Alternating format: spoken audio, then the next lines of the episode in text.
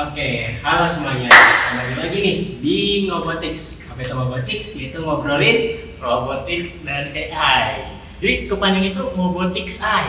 Oh, Ngobotics aja. Iya, robotics AI. Ya kurang kayaknya dikit Ya, ternyata ya. kalau di kita kan ada AI-nya juga. Jadi eh, kayaknya kakaknya ganti nggak sih kak?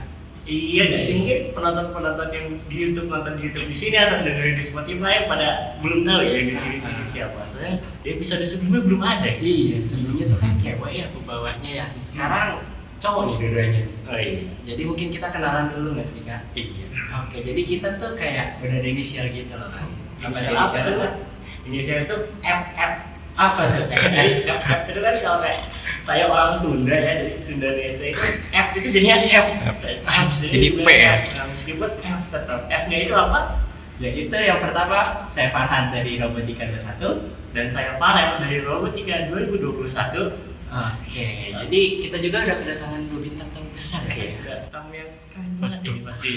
tentang besar apa Sangat besar ini ya kak Pertama satu juga ada satu dari dosen TRKB dan satu lagi merupakan dari pengurus yaitu Kombu sendiri. Kita bisa kenalan dulu deh kali pak. oke ya. Ya eh, perkenalkan saya Rodik Wahyu Indrawan salah satu dosen dari prodi teknik robotika dan kecerdasan buatan ya. Nah eh, oke nah ini eh, dapat undangan untuk diskusi tentang eh, combo ya. Nah kebetulan ini ada ketua combo nanti yang akan menjelaskan lebih detail. Monggo silakan Iya, eh, izin memperkenalkan diri, saya Isan Rotib. Saya dari Kombo sebenarnya bukan ketua ya Pak, jadi saya sekretaris. Oke. sekretaris. Cuman karena ketuanya nggak ada, jadi mewakili gitu. Saya TRKB 2020. Tapi kalau Gitu. Pak Rodik sendiri di Kombo sebagai apa ya pak? Ya, Biasanya kan kayak ada pendamping atau pembimbing gitu kan. Oke, baik ini combo itu eh, saya anggap komunitas baru ya. Nah, saya sempat juga menyiapkan dulu waktu mau terbentuknya combo, terus sampai sekarang juga sebagai eh, pembimbing ya. Kalau ada kegiatan-kegiatan event tertentu itu, eh, saya juga selalu pembimbing di sana karena combo sendiri beberapa kegiatan tentang lomba-lomba robot gitu ya. Maka beberapa dosen eh, termasuk dari prodi teknik robotika itu selalu mendampingi ya kegiatan-kegiatan yang ada di Kombo. Oke, berarti eh, Pak Rodik sendiri kayak lebih mendampingi kayak kegiatan-kegiatan lombanya gitu ya Pak? Benar ya? ya. Oke, tapi sebelumnya kayaknya audiens kita nih belum tahu nih Pak, Kombo itu apa gitu loh. Jadi mungkin kayak kita minta penjelasan dulu kali ya dari Mas Isan nih. Kayak Oke. Kombo itu apa tuh Mas kalau boleh tahu tuh? Eh, kalau misalnya dibilang ditanya combo itu apa, kalau aku bisa jawab, kalau misalnya combo itu kayak space buat anak-anak nih yang suka atau minat atau mungkin pas waktu dulunya tuh pernah ikutan lomba robot ataupun punya pengetahuan dan lain-lain. Itu kita buat space atau wadah itu supaya mereka bisa ikutan lomba. Bahkan yang mungkin eh, ke dikti gitu. Soalnya kalau misalnya di dikti itu dia harus membawa nama universitas. Jadi kita coba kelola timnya dan lain-lain itu supaya bisa ikut lomba itu gitu Hmm, berarti kayak ini merupakan organisasi yang di mana eh, mewadahi mahasiswa. Itu Ya. khusus FTMM atau udah khusus tingkat nah kalau misalnya buat saat ini gitu ya karena eh, kita masih baru gitu jadi mungkin buat saat ini kita fokus untuk FTMM dulu tapi cita-citanya tuh emang untuk UNER sebenarnya gitu cita-citanya Berarti jatuhnya masih bisa lebih ke UKM ya nanti ya? iya tapi lebih ke BO mungkin ya Oh. atau badan otonom Oke. gitu Tapi di sini aku pengen nanya nih ke Kak Isa nih. Kak Isa kan tadi Boleh. sekretaris ya. Kalau misalnya teknik robotika dan kecerdasan buatan di kan baru tiga tahun ya kan? Baru tiga angkatan. Pasti organisasi yang mungkin pendiri-pendirinya juga banyak dari TRKB gitu. Dosennya sekali. TRKB, pembinanya gitu. Terus kalau dulu awal-awal kombo dibuat itu bagaimana sih? Jadi waktu itu tuh kebetulan ya waktu zaman aku itu kan eh, 2020 itu tuh kan lagi pandemi ya. Jadi aku tuh mahasiswa pandemi lah. Saat itu. Dibayangin satu satu tahun setengah tuh bener-bener void gitu kehidupan kampus tuh bener-bener nggak ada gitu. Dan waktu itu ya kayak natural biasanya lah kayak mahasiswa tuh kan biasanya eh, apa ya ke istilahnya apa ya circle circle gitu. Tapi walaupun kita ke circle circle tapi tetap berhubungan sama yang lain gitu kan. Nah tapi terus kita gimana kalau misalnya kita sharing terkait robotika gitu ada suatu waktu. Terus ngezoom waktu itu karena belum on offline kan terus karena dari salah satu dari kita tuh ada yang pengalaman gitu terus sharing segala macam tentang Arduino tentang kehidupan apa namanya perlombaan bla bla bla segala macam gitu. Terus akhirnya ada satu titik di mana eh gimana kalau misalnya kita sharing nih bagus nih gitu kayak ini tuh kegiatan yang positif gitu kenapa kita enggak eh, buka sharing ini tuh lebih luas lagi gitu dengan cara bikin komunitas gitu. Pas awal sih sebenarnya belum kepikiran kayak bener-bener eh, apa ya kayak yang udah resmi dan lain kayak gitu baru pikiran oh kita bikin dulu yuk gitu. Perkumpulan gitu kayak gimana. Dan akhirnya eh, pada titik ini ya alhamdulillah udah lumayan lah gitu. Gitu sih buat sejarah singkatnya gitu. keren banget ya dari dari awal cuma udah ngumpul-ngumpul aja yuk yang ngomong-ngomong tentang robotika terus diskusi-diskusi tiba-tiba bisa jadi organisasi yang besar yang membanggakan banget lah kayak Hmm. Kombo ini. Jadi gabut jadi organisasi. dengan bantuan ini sih dosen-dosen juga gitu Nggak support ngomong doang ya tapi ini bukti nyatanya gitu ya. Jadi waktu itu pas eh, lagi ngebentuk eh, komunitas ini kayak langsung berhubungan dengan dosen-dosen itu atau gimana tuh?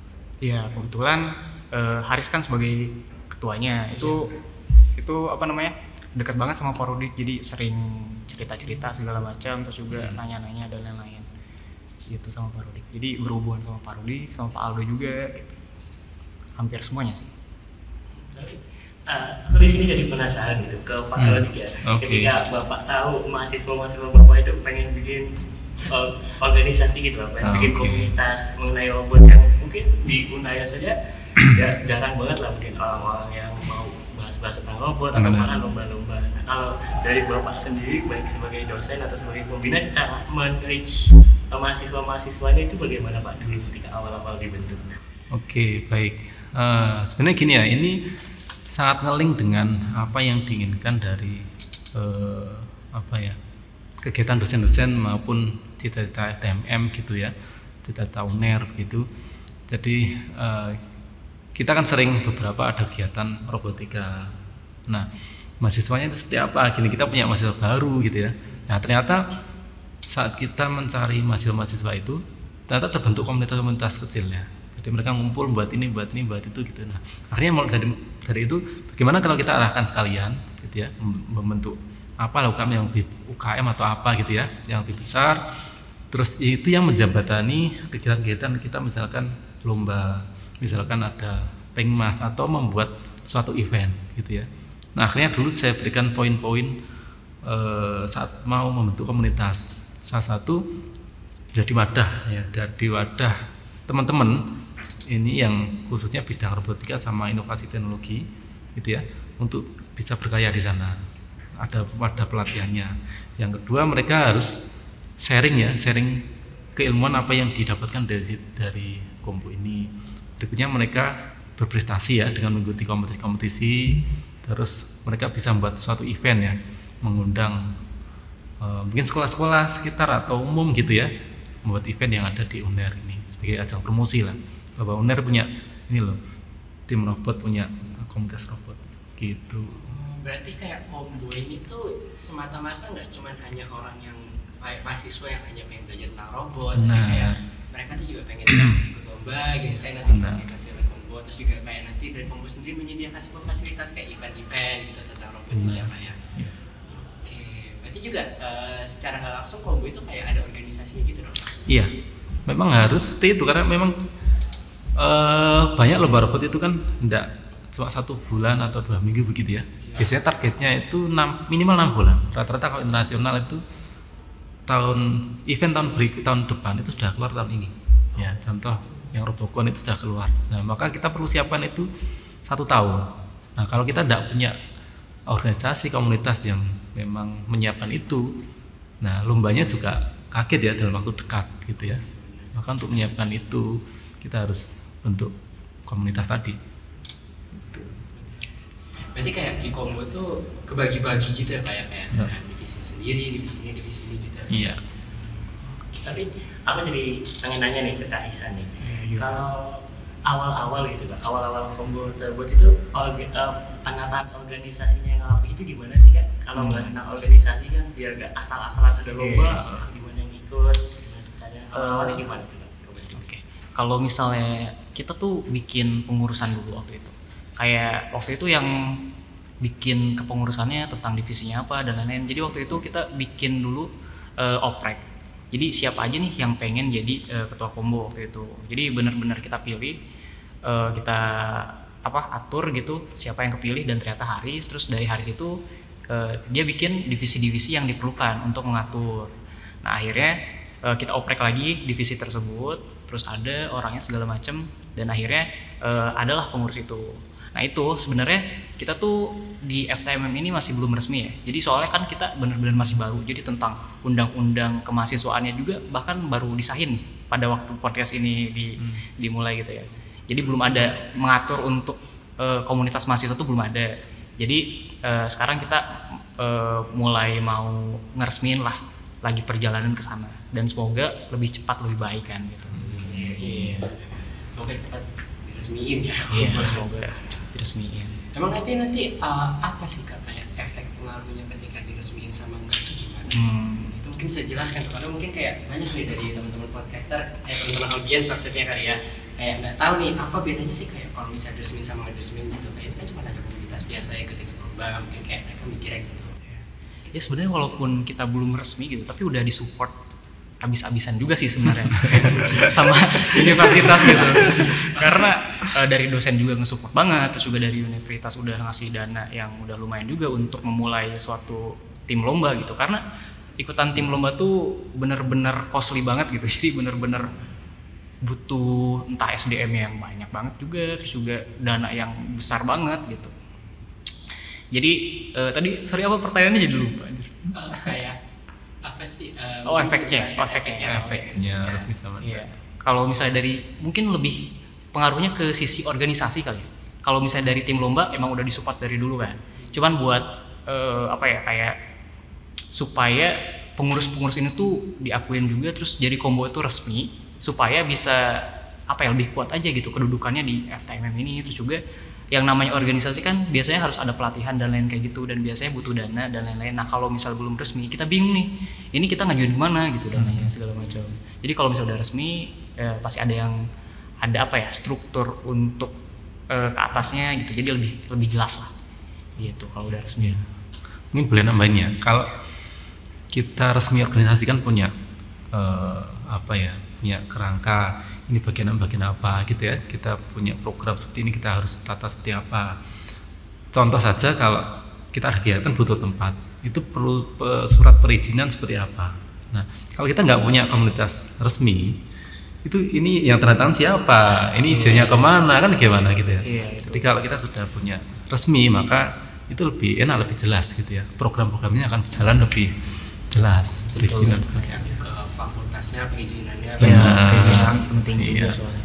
tapi aku penasaran nih eh, ingin bertanya ke Pak Dik gitu Iya. kalau kayak yang belum terlalu formal banget gitu organisasinya kayak kombo gitu Ah. itu kalau mau mengajukan kegiatan atau mengajukan proyek dan sebagainya itu biasanya tahunan atau setiap ada kegiatan baru kita mengajukan? Gitu Oke, eh, harusnya tahunan harusnya. Karena eh, lomba itu tiap tahun pasti ada gitu ya. Karena yang Dikti yang yang merasakan di Robocup Junior, Robocon, eh, Robocup, eh, Robocup sama Robocon ya kalau internasional itu juga tahunan gitu ya. Maka kita buat bentuk tim tahunan, buat buat kegiatan tahunan gitu ya. Dan saya juga sudah memberikan eh, rundown ya, timeline kegiatan tahunan yang mulai dari rekrutmen, kapan kita harus pelatihan, kapan kita harus persiapan lomba, kapan kita harus workshop sampai goalsnya nanti kita membuat event besar ya, show off bagaimana berarti anda di UNER. Nanti nantilah nanti tahun beberapa nanti akan siap kombo untuk mengadakan itu. Berarti kayak udah dibikin listnya gitu. Iya benar kita sudah sudah siapkan itu nanti tahun ini apa tahun berikutnya apa gitu. Dan itu nanti kayak akan ada pengajuan dana gitu berarti apa ya?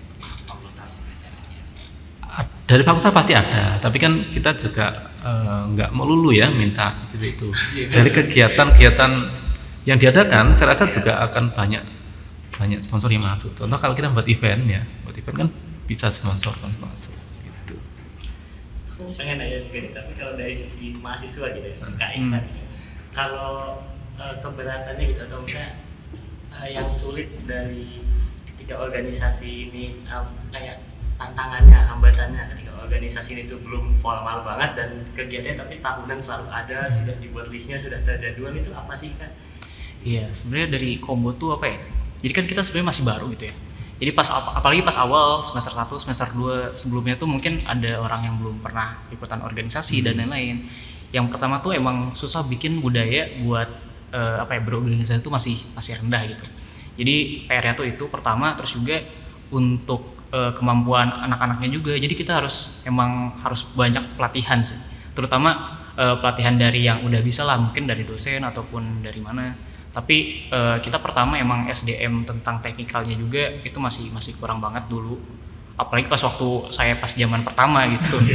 Jadi benar-benar ya pas waktu SMA kayak belajar fisika dan lain-lain kayak gitu doang. Dan sekarang harus eh, belajar langsung Arduino dan lain-lain gitu. Jadi harus banyak belajar tentang teknikalnya lah. Gitu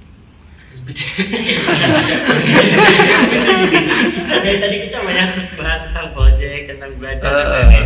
Yang paling asik nih project dari combo itu apa aja sih? Buat dari Kak Isan dulu gitu. Kalau misalnya buat proyek tahunan gitu ya, proyek tahunan kita eh, pertama KRAI, terus juga KRTMI, yang mana sama Pak Rodik juga dibimbingnya waktu dulu, eh, yang sempat eh, menang juara ya Pak ya? Ya, Iya, waktu dulu? Tiga, juara tiga Juara tiga. nasional. dua dan tiga, Dua dan tiga. regional, Iya. regional dua, tiga nasional. Iya.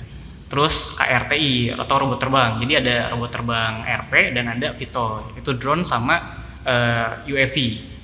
Gitu. Nah, itu yang tahunan. Tapi kalau misalnya sekarang nih kita udah ada divisi lagi, tim riset namanya. Itu tim riset. Jadi kita eh, gimana caranya anak-anak ini punya apa ya? Dia meneliti untuk bikin bikin sesuatu lah. Yang penting ada output. Setiap bulannya itu ada output. Sehingga eh, menghasilkan sesuatu gitu yang real gitu. Nah itu ada tim riset gitu dan inovasi. Untuk jangka ke depannya gambaran-gambaran besarnya ya mungkin kita adain pelatihan untuk internal juga proyeknya terus juga ya pengennya ke luar juga mungkin. Ke SMA SMA nanti gitu. Rencananya sih gitu sih. Dan masih banyak lagi sebenarnya. Banyak ya Iya. cuman ya eh, apa ya pelan-pelan aja gitu sedikit-sedikit dulu Padahal baru berapa sih kak? Baru berapa tahun nih kamu? baru satu setengah tahun Ya, Satu setengah setengah tahun. Projectnya udah sebanyak ini. juara dua juara tiga nasional Juara ya juara tiga. Berarti kayak eh, tadi kan sempat ada juara-juara tiga tentang nasional gitu ya kan? Saya juga pernah dengar tuh kalau misalnya kayak eh, ada prestasi-prestasi di mana kayak sampai ke internasional gitu. Itu mungkin Hmm. kayak bisa dijelasin nih, kayaknya penasaran ya ada kata internasional ya kan? Iya, itu Robocup ya. Robocup. Robocup pernah kita ikut- ikutan juga, kita yang apa ya, rekrut gitu orang-orangnya, tim-timnya segala macem dan akhirnya waktu itu sempat juara berapa ya? Juara tiga atau dua gitu, saya lupa. Soalnya ada ada di Instagram kita kalau misalnya mau cek itu penghargaan-penghargaannya ada di Instagram kita. At Combo Unair. Gitu. Unair. Iya. Berarti emang udah ada nyampe penghargaan internasional juga. Iya, ada itu. Bisa dilihat aja langsung. ngomongin masalah internasional nih kan mesti membanggakan Unaya banget ya nah nggak cuma FTM yang mesti Unaya juga ikut bangga ya ada lomba internasional yang dimenangkan oleh kita gitu kalau dari Bapak Rodik sendiri Mhm. cara membina agar mahasiswa-mahasiswa itu bisa seperti itu atau punya kemampuan punya pemikiran seperti itu bagaimana kalau dari Bapak? Oke, ini. Eh, awal ya memang cukup berat ya karena kita baru ya, fakultas baru, semua tempat baru, tapi satu kita support memang yang dibilang tadi ya kita support besar-besaran sama kampus ya, tempat, eh, alat dan sebagainya kita disupport habis-habisan gitu ya. Yang kedua eh, apa minat dari mahasiswa ya. Contoh kita belum punya apa-apa gitu ya. Kita saya baru baru butuh mahasiswa untuk lomba. Ternyata mereka sudah punya komunitas-komunitas itu tadi ya. Nah, nah kita tinggal poles sebenarnya. Kalau lomba itu kamu harus bisa ini itu ini. Nah, fasilitasnya dari kampus oh, udah ada. Kita tinggal matchkan saja. Nah sebenarnya dosennya hanya apa ya menyediakan rute aja. Rutenya lewat sini. Kita butuh ini butuh ini mahasiswa bisa ini jalan. Nah ternyata ada rutenya sendiri gitu. iya gitu. Tapi kan eh, gimana ya Pak ya bahasanya? Kita kan kayak baru satu setengah tahun Aha. gitu. sedangkan kayak jurusan kita aja baru angkatan ketiga gitu Nah, oke. Nah, kayak sampai internasional itu pasti nggak cuma hanya skill yang pasti Oke. dibutuhkan tapi kayak Iya. mentalnya itu nah itu Iya. kayak kita penasaran di bagaimana Iya. cara paradigma membentuk anak supaya mau juara paling berat itu memang mental kalau lomba. Jadi kalau masalah teknis, biasanya pembimbing ini sudah punya tadi rute tadi ya, belajar A, B, C, D sehingga goalsnya di bulan berapa sudah siap. Nah, mental ini yang kita nggak bisa bangun. Nah, tapi untungnya ya, untungnya di eh, kita di TRKP di FTMM itu punya bibit yang mahasiswa-mahasiswa prestasi. Contoh mereka itu sudah pernah event-event internasional. Iya. Ada Robo Cup, ada eh, tingkat nasional apa istru dan sebagainya macam lomba itu waktu seleksi banyak yang sudah punya. Nah ini mereka sudah punya mental itu. Nah makanya saya bilang tadi tinggal poles-poles dikit aja eh, kita bisa langsung go di nasional. Nggak cuma skillnya doang tinggal Bener. tapi mentalnya juga udah punya. Benar. Terus eh, biasanya kita simulasi memang jadi kita targetkan misalkan tiga bulan pembuatan robot di satu bulan terakhir kita targetkan simulasi. Jadi mensimulasikan bagaimana mereka tanding secara eh, ya furniture, serobot, penonton itu ada kita simulasikan. Jadi untuk melatih bagaimana area lomba yang sebenarnya. tanding sama universitas lain juga yang Iya, nah oh berarti nggak cuma antar tim itu kan Bener. Lomba kan banyak tuh pak nanti saling tanding tapi kita tandingnya juga sama universitas lain Iya, kita coba mengundang universitas lain ke sini, terus kita juga datang ke sana, kita untuk uji ya, uji. Ya, sparring tanding ya. Untuk sparring. tahu seperti apa nanti kalau tanding. sparring cuma futsal basket lah ya? Ya, robotik juga. Benar.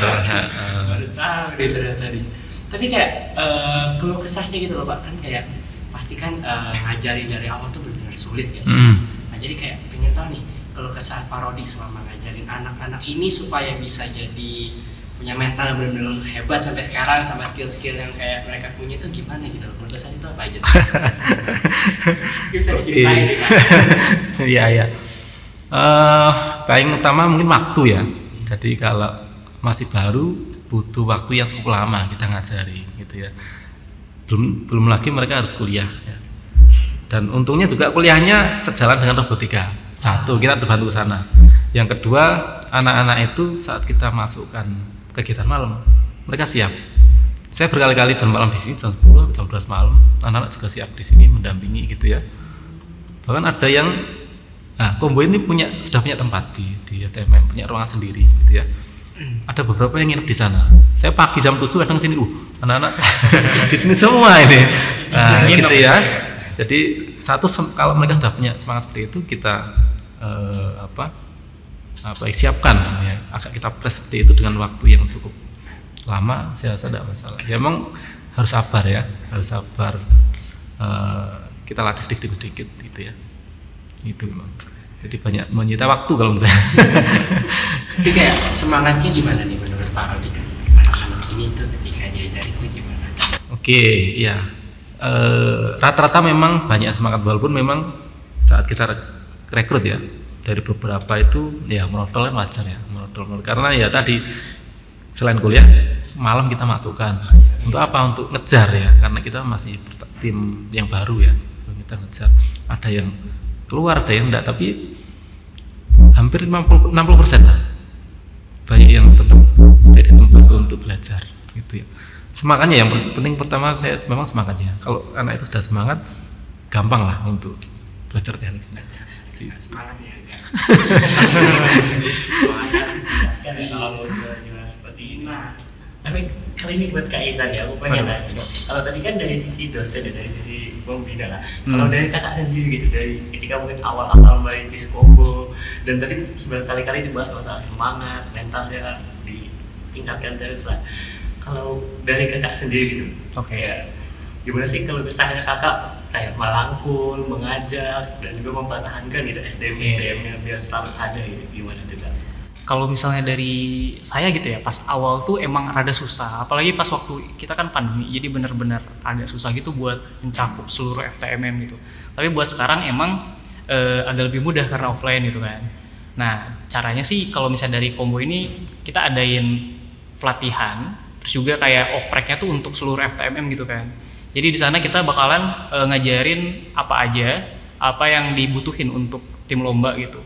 Jadi eh, pokoknya siapa pun dari FTMM boleh lah buat masuk buat kita ajarin tentang programming itu juga mekanik. Nah dari sana dengan adanya kegiatan-kegiatan itu secara nggak langsung kayak namanya manusia kayak pasti ngobrol lah eh, dengan yang eh, pinggirnya gitu at least. Jadi dari sana kita eh, bondingnya dari sana. Terus buat ke depannya sih rencananya nanti akan ada makrab untuk pengurus dan lain-lain kayak gitu itu masih kita rencanakan sih ke depannya gitu Udah ada plan-plannya. Ya ada plan-plannya tinggal dieksekusi aja sebenarnya sih gitu Tapi kan tadi katanya oprek untuk seluruh FTMM ya kan? Iya. Berarti nggak cuma TRKB aja dong yang boleh enggak enggak dong enggak dong Catat ya guys ya. Betul. Ini semua bisa nih. Ya. Tapi eh, ada satu pertanyaan. Tadi kan udah ditanya ke Pak Rodim ya kesah. Siap, Sekarang siap. keluh kesah gitu. Keluh kesah ya. Kayak ikut lomba gitu. kan. oke Berintis dari awal. Itu gimana? keluh kesah dari tim lomba sih sebenarnya karena kita tuh waktu itu sempat aku eh, ikutan tim lomba tuh emang rada ngedadak dulu dulu Hmm. itu ngedadak kan jadi pas waktu itu kita bikin proposal tuh cuman sekitaran satu minggu gitu satu minggu kita bikin proposal ngajuin ke Dikti terus akhirnya ternyata alhamdulillah keterima dari proposal itu lolos dan itu kita harus bikin benar-benar dari awal banget si robotnya itu sekitaran dua bulanan. Nah untungnya waktu was 2020 itu itu kayak ada apa ya mungkin ada masalah internal gitu nggak tahu pokoknya panitianya tuh jadi diundur-undur gitu. Jadi ya itu kesempatan buat kita untuk nyempurnain robot kita gitu kan karena ada durasi tambahan gitu. Nah itu pertama ngedadak. Terus yang kedua emang SDM waktu itu kan kita nggak tahu apa-apa ya waktu dulu ya. Kayak kita harus belajar sendiri bener-bener eh, di internet tuh kita tontonin semua lah. Pokoknya di YouTube tuh yang teknikal-teknikal kita tontonin gitu pokoknya hari-hari itu. Dan kita harus balance juga nih antara kuliah sama eh, komunitas gitu sama lomba dan lain-lain. Jangan sampai eh, kuliah kita tuh terbengkalai gitu. Itu jangan banget sih. Kita nggak pengen kayak hustle kultur organisasi itu ada di combo sebenarnya pokoknya yang penting kuliah dulu selesai gitu. Yang pertama. Terus yang kedua baru eh, tim lomba ini. Eh, terus juga kalau misal udah mendekati lomba nih biasanya tuh kayak ada sistem kebut semalamnya juga biasanya. Sampai wah gimana caranya nih? Pokoknya titik-titik akhir nih kita jadi harus bener-bener abisan abis-abisan gitu malam ini. Jadi itu sih. Tapi seru juga gitu bareng-bareng teman kan kayak sambil bercanda segala macam tapi ya eh, kebayar lah kalau misal udah hari H gitu. Seru banget lah lomba-lomba robot Kalau tadi kak bahas masalah SDM, bahas masalah orang-orang yang masuk ke dalam combo ya, yang masuk ke dalam combo. Mungkin di sini penonton-penonton atau pendengar, mungkin ada yang mahasiswa FTMM gitu. Hmm. Nah, mungkin kepo tiba-tiba karena tadi asik-asik banget bahasanya, proyeknya banyak, jualannya banyak. Eh, Kira-kira untuk oprek combo itu kapan sih kak? Dan misalnya orang-orang itu pasti banyak ya yang kayak nggak usah kayak aduh aku kan nggak nggak tema tentang robot megang aja belum pernah gitu cuma nonton di film-film salah satunya saya gitu lah kak dulu pas daftar combo Iya, itu iya. keren aja lah gitu. Meskipun nggak tahu apa apa itu gimana tuh kak dulu aja gue kan eh, apa ya alumni dari SMK TKJ dan itu benar-benar nggak ada ngebahas tentang eh, robotika dan lain-lain. Aku aja itu apa ya eh, masuk gitu bisa bisa. Ya kita intinya sih niat untuk belajar sih. Itu yang paling besar tuh yang paling berpengaruh tuh itu sih. Jadi kita mau dulu belajar minatnya oh kita pengen penasaran tentang robotika tentang elektronik tentang machine learning programmingnya juga gitu. Yang penting niat dulu abis itu ya insya Allah kita eh, buat wadah lah untuk eh, kalian seenggaknya ada yang ngajarin nih. Misalnya kan eh, angkatan kita udah pernah dulu ikutan lomba gitu. Jadi bisa sedikit-sedikit ngasih gambaran ke kalian gimana sih kalau misalnya lomba tuh kayak gini. Terus juga kira-kira eh, apa sih yang perlu dikerjain? Mungkin gitu. Jadi kayak kita juga eh, benar-benar apa ya nggak ngelepas gitu. Jadi sebisa mungkin buat wadah sebesar mungkin buat anak-anak untuk explore gitu. Merangkul yang lain juga. Iya, ya, merangkul bisa- yang lain juga. bisa belajar kayak Iya, kalau misalnya dulu kan kayak benar-benar kayak gitu. Berarti kayak tim lomba tuh eh, nggak mesti yang udah bisa berarti ya. Betul. Yang nggak Jadi yang om- pun kayak... kayak- aku juga gitu bisa ikutan lomba gitu. Kalau yang bekas anak SMA nggak tahu apa apa gitu kayak "Aduh, ini robot apa nih gitu boleh juga kan? Boleh cuman Boleh. ya nanti ada proses seleksinya gitu. Jadi sebelum seleksi ya sebisa mungkin ya baca-baca atau enggak mungkin nyobain apa bikin project pribadi dulu gitu. Kan kayak apa ya banyak lah gitu di internet project-project pribadi yang murah-murah gitu yang 100.000 ribu pakai Arduino kit dan lain-lain kayak itu bisa dicoba dulu sendiri gitu. Karena nanti ada proses seleksinya gitu. Kalau boleh di spill kira-kira seleksinya itu bulan apa ya? Bulan apa? Sebenarnya kita ikutin itu ya kayak eh, oh misalnya si lombanya tuh bulan November ya udah kita bakalan beberapa bulan eh, sebelumnya tuh kita oprek gitu jadi buat saat ini eh, masih belum benar-benar fix sih tapi nanti tunggu aja infonya di Instagram Kombo bakalan kita share di sana jadi buat penonton-penonton yang mau ikut lomba-lomba di combo dan sebagainya follow aja Instagram combo di kepoin terus ya buat Betul. nanti oprek kan Betul. bisa daftar Iya. dari Kak Isan bilang Ya. IG-nya apa tadi kak? Kombo Unaya Tuh, combo enggak ya langsung di follow ya Coba di follow. follow Post dulu, follow bentar bisa. Subscribe ini juga jangan lupa Eh iya jangan lupa ya. siap siap. Nih, tapi nih ada satu pertanyaan nih buat para Iksa Pak Kaisan nih. Eh, selama ikut selama kayak di Kongo ini kayak ada nggak sih bibit-bibit unggul gitu yang kayak oh ini anak bisa nih dipoles dikit jadi Hmm. bagus tapi kayak dia tuh eh, nggak tertarik dan bahkan kayak pernah ikutan cuman kayak hilang-hilangan gitu itu kayak fenomen nggak sih? Oke. Tahu Mas Kayak fenomen orang itu tuh gimana tuh? Ya, mana Ihsan dulu. Oh, yang kayak gitu bentar ya. Ini saya inget-inget teman saya dulu nih. Ada nih? Cari. Sebenarnya yang potensial tuh banyak banget. Cuman biasanya setiap orang tuh kan kayak punya eh, minatnya masing-masing gitu. Ada yang minatnya ke robot ataupun ke data science gitu. Ya kita nggak bisa kayak memaksakan mereka untuk ikutan robot dong gitu. Kamu harus ikutan robot nggak bisa. Jadi harus ya minat kamu apa dan lain-lain. Kalau misalnya kamu mau join ke kita, bantuin kita ya ayo banget gitu. Kita terbuka banget buat buat ikutan, buat apa? eh, masukin kamu gitu. Tapi kalau misalnya kamu nggak mau ya udah kita nggak maksa gitu tapi ya sebisa mungkin ya kalau bisa masuk gitu. Iya, oke. Eh, sebenarnya banyak juga seperti yang dikatakan tadi. Eh, waktu seleksi awal seminggu kan biasanya kita mendampingi ya kita lihat hasilnya produk apa portofolio seperti apa. Banyak yang memang kompeten. Tapi saat di tengah-tengah jalan memang ya karena kita masih baru ya mungkin eh, karena reviewnya- kita reviewnya dari saya mungkin dari kami belum banyak bisa memberikan fasilitas yang banyak sehingga ada yang masih lompat ke sana ke sini gitu ya tapi mungkin kalau nanti combo ini sudah kita tata kan harus berjalan satu tahun setengah ini tapi kita kan sudah punya plan ini yang panjang kegiatannya kalau sudah eh, kita buka nanti kegiatan seperti ini ini ini saya rasa akan banyak juga. Nah mungkin awal-awal eh, banyak yang masuk tapi ada juga yang keluar. Mungkin oh saya di sini kurang pas gitu ya. Nah, tidak apa-apa gitu ya. Tapi eh, banyak juga yang kita dapatkan dari mahasiswa itu itu malah jadi eh, apa ya pionir ya. Pionir. Saat lomba saat lomba kayak gitu malah itu yang kita butuhkan karena kita tim baru ya. Contoh yang bekas ikut lomba robokap robokap nasional kan ada Iya ada. ya teman-teman kita itu. Nah saat kita mau lomba ke sana mereka sudah siap dengan apa apa kesiapan ke sana mentalnya seperti apa gitu ya. Butuh software seperti apa settingnya seperti apa gitu ya. Nah itu eh, sangat dibutuhkan ya di tim kita. Berarti kayak eh, mahasiswa-mahasiswa yang pernah ikut lomba gitu yang awalnya kayak menurut parodi oh biasa aja nih. Nah. ternyata tiba-tiba bisa jadi pionir ya pak ya? Iya. Gitu. Nah, karena dipoles itu tadi berarti ya. Mm-mm. Kalau tadi kan kita bahas tentang mahasiswa-mahasiswa yang udah bisa gitu yang Hmm. punya kemampuan yang udah terlihat lah gitu. Oke. Nah, kalau dari Pak sendiri gitu Pak kalau Bapak sebagai pembina gitu misalnya ada Hmm. mahasiswa yang kayak insecure gitu jadi malu-malu gitu nggak bisa apa-apa ini Oh, kalau boleh kalau ke mana ya sih langsung bingung. Saya dulu pernah praktikum juga bingung gitu. Kalau mungkin dari pengalaman bapak Oke. atau ya proyek-proyek baik itu di Kombo maupun ketika dulu mahasiswa itu gimana tuh pak agar ya belajar yang cepat dan meningkatkan motivasinya gitu pak. Ya, gini, kita bentuk tim itu kan bukan mencari orang yang semuanya jago. Gitu ya. Nggak semua itu harus jago robotik kan enggak.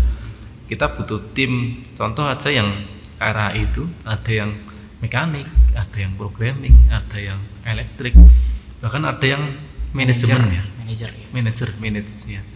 Nah kalau semua pinter programming ya nggak jadi nih timnya, kan gitu kan? Nggak jadi. Makanya saya juga waktu seleksi nggak semua yang bagus di programming akan masuk enggak gitu kan. Nanti kita ambil sesuai dengan kebutuhan. Makanya jangan takut.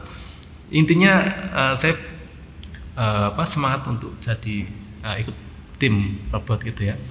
Dengan kemampuan saya apa di apa eh, kompetensi saya apa itu aja. Portofolionya apa eh, tampilkan. Nggak harus saya programming itu jago pak. Nggak harus seperti itu gitu ya. Nanti kita ambil sesuai kebutuhan. Dan kegiatan di combo itu kan satu nggak melulu kita seleksi untuk lomba. Tapi kita ada pelatihan internal kita ada pelatihan eksternal. Bahkan sudah banyak sekolah-sekolah ya SMA SMA SMP itu meminta pelatihan kita. Pelatihan ada trainer untuk pelatihan pak seminggu sekali ke sekolah bisa ndak? Nah kita kan butuh eh, apa ya yang bisa ngajak gitu ya. Iya. Nah itu kan bisa masuk juga. Nah bisa kita wadai juga. Makanya ndak melulu tadi ngapain kalau sudah jago masuk ya? Ngapain ya? Di sini juga kita harus belajar terus kita bentuk tim. Tim bukan harus jago programming pun enggak ya. Kita bentuk tim tadi. Iya. tim untuk lomba tertentu gitu. Tapi pernah nemu nggak sih pak orang-orang yang kayak misalnya masuk ke elektrikal nih, nah kan biasanya kan kalau elektrikal itu kan nyambungin kabel sama benar. Nah, tapi ini kabel aja dia bingung. Ah. soalnya nggak bisa bisa gitu kan atau programming masih gitu Iya. Oke. itu tahun pertama. Tahun pertama. tahun pertama. Saya nemuin itu dan eh, mungkin berkali-kali ya saya nemukan itu karena berkali-kali mimpin juga gitu ya. Ya wajar tim pertama seperti itu gitu ya. Ah, tetap kita bantu. Jadi dosen-dosen yang ada di kombo ini itu ya tadi mau turun lah. Mau turun ngasih contoh. Nggak bisa kita ngasih contoh lagi ngasih contoh lagi gitu ya. Jadi enggak, enggak melulu kamu buat ini harus besok kamu harus laporan ya. Nah, ini harus tanya ke siapa kan? padahal di kombo ini kan mereka harus tanya belajar gitu ya. Dulu saya saya alami saat saya jadi masuk satu komunitas juga seperti itu. Masuk pembimbingnya buat ini ya seminggu jadi. Nah saya juga bingung ini ya saya sini mau belajar sini malah bingung saya mau tanya siapa gitu lah. Tapi dari situ kan senior seniornya bisa ditanya kita tanya senior senior. Nah sekarang kita baru dosennya mau turun seperti itu. Mau turun ngajari dan sebagainya. Nah ini sudah punya senior dua tahun tahun ketiga ya nanti sama seniornya lah Jadi kalau untuk tahun pertama tahun kemarin sama pak dosen-dosennya Oke. Jadi cuma di combo ngelihat dosen itu ngelas. Ini saking saking meleburnya gitu. Saking diajarinnya. jadi di combo ini jadi mungkin orang-orang di sini penonton-penonton mikirnya combo itu ya lomba-lomba lomba-lomba ternyata enggak kita juga belajar berorganisasi Hmm. memulai skill yang kita punya dan apa pun itu kan dibutuhkan untuk organisasi ya. Iya. Jadi bagus sekali ya combo ya. Teman-teman yang mau belajar juga bisa ke combo juga. iya. Kalau programmingnya hello world hello world gitu ya. Ya bisa bisa. Combo ya? Bisa. Eh, apa ya? Kalau bahas robot gitu ya? Iya, mungkin kita bahas mulai robot kita ya, Pak, bahas robot gitu ya, kalau yang paling sulit gitu kalau yang paling menguras tenaga menguras pikiran kalau dari pengalamannya Pak Audi ketika mengajarkan ma- mahasiswa-mahasiswanya itu gimana Pak dan gimana cara Bapak ya kan mungkin Bapak juga sibuk gitu baik itu Hmm. mengajar dan juga kegiatan lain itu gimana Pak kalau Bapak sebagai pembina Pak Oke. Terus sulitnya di robotnya dia. Untuk teknis robotnya sebenarnya eh, sulit itu robot diintegrasi ya. Integrasi. Kebanyakan kita kan parsial ya. Kita ada yang suka mekanik, ada yang suka elektrik, ada yang suka AI gitu ya. Ada yang jago programming. Tapi saat kita kombinasi ini integrasikan nah ini nggak jadi-jadi ini. Nah, sulitnya biasanya menggabungkan anak-anak ini. Ya, selain eh, apa ya kadang punya ego masing-masing ya Nah, makanya sering itu diajak ngumpul lah malam ngapain untuk untuk bisa melebur lah melebur saling pahami gitu ya untuk bisa kita satukan ini karena kalau kompetensi masing-masing saya rasa banyak sekali ya dan masa TMM ini ada yang programming saja mechanical saja elektronik banyak sekali ya sulitnya nanti ini gabungkan ini satu Iya. kayak chemistry belum ada. Iya, itu makanya sering malam kita ngumpul mana ngopi ke mana makan ke mana. Bukan bukan hanya ngopi, nggak sekedar ngopi ya. ya. Kita ngopi juga membahas robot, gitu. tapi kan tempatnya beda ya. Nah di situ mungkin terbangun, akan terbangun. Gitu ya. Sering kita seperti itu. Terus untuk bayi waktu ya, ya kalau dosen siang harus eh, itu ya Kerja. belajar sebagainya biasanya malam. Malam atau weekend lah. Weekend kita kumpul-kumpul santai gitu. Berarti kayak kalau misalnya ngumpul tuh eh, ngobrolnya tentang robot ya pak ya? Kalau mau lomba ya? Kalau lomba itu enggak ada obrolan lain. Soalnya biasanya tim robot itu ya di mana pun itu diem gini, Terngiang-ngiang gitu. terngiang-ngiang nggak selesai selesai gitu ya sampai Nanti mimpi kali di sulut apa ngobrol robot nyambung ya nyambung nyambung kalau dia diam sendiri di lab itu ah, pusing nanti stres gila nanti. Ah, biasanya kita ke mana kopi ngopi ngopi di warung kopi lah biar lebih seger ya nah, ah. Gitu. Karena takutnya aja kan ya kan lagi lomba ngopi pergi robot kira negara gitu. Negara. Tapi kayak eh, selama buat robot tuh pasti per- pernah gagal nggak sih pak? pernah gagal. Ya selalu. Eh, tergantung target ya. Jadi di robot itu kalau kita hanya sekedar bentuk tim ikut oke seminggu jadi gitu. tapi kita kan nggak mau seperti itu. Jadi eh, kita bagi terus menerus kalau bilang pak ini kok udah bagus kok dibongkar lagi pak. Buat lagi. Iya saya rasa ini masih belum maksimal sampai kapan? Sampai selesai lomba. Kalau belum selesai lomba ya terus seperti ini terus. Jadi jangan kaget gitu ya. Kadang lo robot udah bagus-bagus sebongkar aja. Besok ganti lagi. Loh pak itu seminggu kita buat pak. Satu bulan kita buat. Nggak apa-apa bongkar aja gitu ya. Nah untuk berlatih Nah, di lomba itu memang seperti itu. Kadang kan lomba role-nya diganti gitu ya. Kita harus bongkar pasang lagi. Nah lebih siap lah seperti itu makanya kadang tim itu saya biasakan seminggu buang ganti seminggu buang ganti. Ya pertama pertama bingung ya. Kok dibuang bang pak? Sudah bagus dibuang. Ya akan seperti itu sampai nanti lomba untuk melatih mentalnya tadi. Apa ya? Apa ya? Responnya. Robot kalau ini harus apa? Respon ini harus apa? Ya biar tahu kayak kalau misalnya semisal lomba eh, robotnya ada error gitu iya. gitu. heeh. Itu berarti rahasianya kalau misalnya kita bisa cepat apa kayak bisa menang lomba gitu. nah itu salah satu rahasia nanti tim kemarin. Kan disebutin. Ya bukan rahasia. Tapi kalau kayak eh, perasaan Kaisa nih kayak misalnya buat robot gitu kan pasti kayak eh, gagal tuh. wah itu itu itu apa nih? Pengalaman banget sih.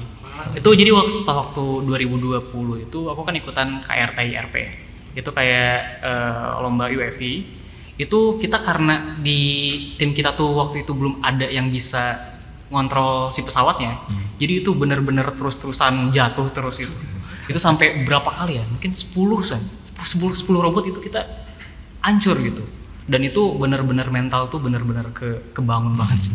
Kayak oh ya udah hancur lagi udah kita bikin lagi aja guys gitu. Soalnya kita masih ada waktu juga gitu. Jadi why not gitu sampai akhirnya kita berhasil gitu buat eh, ngebikin eh, misinya gitu. Kita sebagai finalis waktu itu pas waktu 2020 itu. Jadi ngebangun mental sih hitung-hitung. Hmm. lomba robot itu. Itu sih kayak kan kadang kayak ketika robot gagal gitu kayak ya gagal kayak ngedown pasti kan gitu loh. Itu kayak eh, cara kaisan atau sama kayak parodi gitu kayak mungkin dari parodi kayak ngebangun buat mental anak-anak ayo ayo semangat semangat nggak apa-apa masih bisa lagi gitu. Itu kayak Hmm. gimana sih caranya tuh itu gimana tuh cara Gimana? kita penasaran nih kayak soalnya kan combo juara banyak banget gitu ya Oke. kayak kayak nggak mungkin dong kayak eh, robot bikin sekali bikin langsung eh jadi kita nggak mungkin kan Iya, pasti iya, ada kegagalan uh-uh. dan ketika gagal tuh kayak mental tuh pasti benar-benar teruji gitu oke nah cara parodi bikin itu tuh gimana Oke, satu biasanya kita punya timeline ya. Kapan standar ya standar dari kita kapan kita robot harus sudah siap, kapan kita harus simulasi latihan gitu ya. Kita punya standar waktu eh, kalau persiapan lomba. Terus eh, sebenarnya seperti tadi kan kita bangun mental. Nah itu yang saya bilang tadi sangat berat bangun mental itu karena butuh waktu lama eh, dan salah satu yang cara latihnya seperti tadi. Misalkan saya robot ini jadi tiga hari, saya lempar. Ya. lempar. Buat lagi. Gitu ya. Nggak sesuai target kurang cepat. Misalkan satu menit saya pengen 30, 30 detik. Terus seperti itu aja. Nanti saya yakin hatinya akan sakit itu pak. Ini saya udah ini buang lagi pak. Terus terus gitu ya. Nah itu akan membangun bahwa kalau kita jatuh itu bisa bangkit lagi jatuh bangkit lagi gitu ya. Dan saat lomba pun seperti itu. Misalkan kita musuh tim yang besar gitu ya kalah nggak apa-apa kita kan kemarin sudah kalah dan akhirnya bisa lagi kan? Nah, si kita aja seperti itu mentalnya kita tetap bangun. Jadi nggak jatuh terus diem jatuh bangun lagi nah itu kita biasakan di latihan tadi jangan sampai jatuh itu waktu lomba itu jatuh kita lakukan berkali-kali dulu kita tahu bagaimana berdiri saat lomba jatuh siap cepat berdiri langsung gitu. Kalau dari Kaisar sendiri cara ngebangun mental gitu tuh gimana?